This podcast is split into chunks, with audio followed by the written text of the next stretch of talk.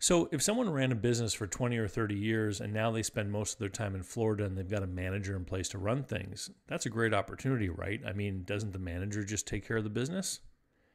Well, not really. Hey there, everyone. It's uh, David Barnett from davidcbarnett.com, the blog site, YouTube channel, iTunes, and SoundCloud podcast where I talk about buying, selling, financing, and managing small and medium sized business. And this week, I want to talk about owner run businesses that have then become managed or professionally managed businesses with owners that live away down in Florida, for example, for most of the year. Um, because the the question or topic has literally come up three different times in the last week from different people that I've been speaking to um, about different projects.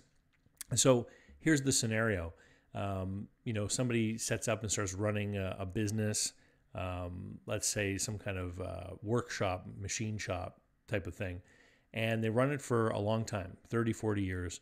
And they groom a manager who then starts running the day to day so that the owner can do, essentially do a semi retirement, go down to Florida for most of the year and talk with them on the phone a couple times a week and look at some reports and things. And, and he manages the business. Now, when he finally decides to sell the business, along comes you and he says, Look, I've already got a manager in place. It runs itself. I only talk to him a little bit. You don't even have to go in the business, it runs itself.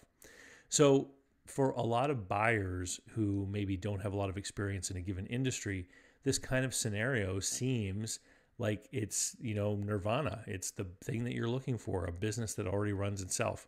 But the reality is that it's not quite as good as what it seems because you, especially if you're not from the industry, do not have the same skill set that the seller has had to develop.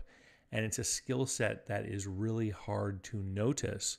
But here's what happens because the current owner has decades of experience in a certain industry, then they understand what to be looking for in the business. They know what to talk to the manager about, and they know how to interpret the different reports and numbers that the manager sends to them because they understand the business inside and out.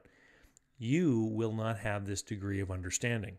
So, what I like to do is compare, as, as I've done before on this channel, with big companies. So, you can own a restaurant, independent restaurant, and you can also own a franchise. But there are other restaurants out there which are chain restaurants. So, for example, Olive Garden is a chain. So, the Olive Garden company owns a bunch of restaurants all over the United States and they have managers in each of them.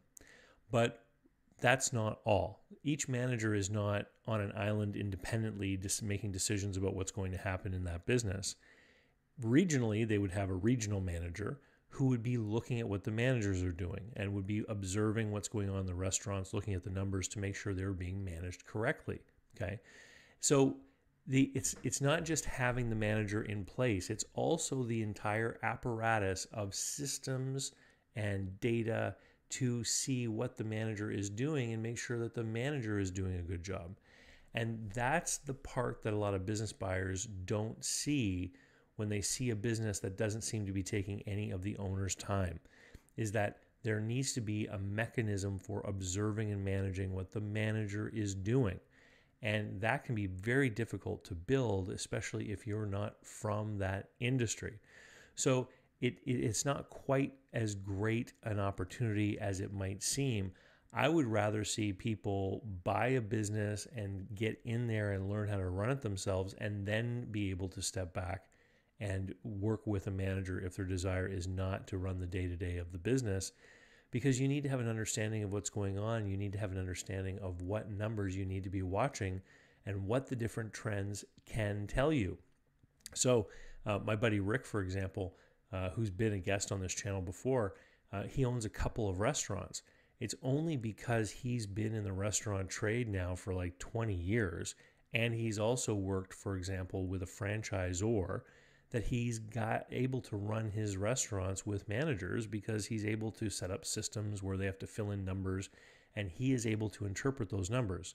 Now, even with managers in place, he still spends several hours a week in each location with his eyes open, looking for the things that employees and managers often don't notice. So he has to he has to maintain the standards in his businesses, just like you know the the um, the franchise representative for McDonald's has to go in and inspect the different McDonald's franchisees to make sure that the local operators are maintaining the standard that McDonald's is supposed to be kept at.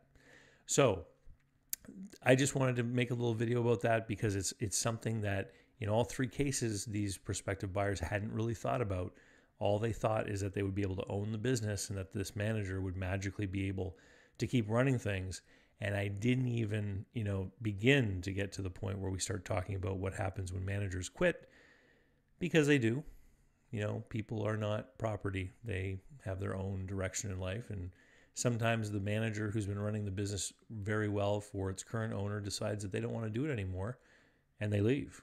Anyway, um, if you are interested in buying a business of your own, then you should head on over to businessbuyeradvantage.com because that is where I will show you my program. It's a four step program now about education, training, coaching, and guidance, how to find, negotiate for, finance, etc., a small or medium sized business. And my new group coaching program, the Business Buyer Advantage, is coming along really well. We've got a whole bunch of people that joined over the launch weekend and the special founders deal is still going on where you can lock in savings of 20% forever, whether you choose the monthly or annual billing.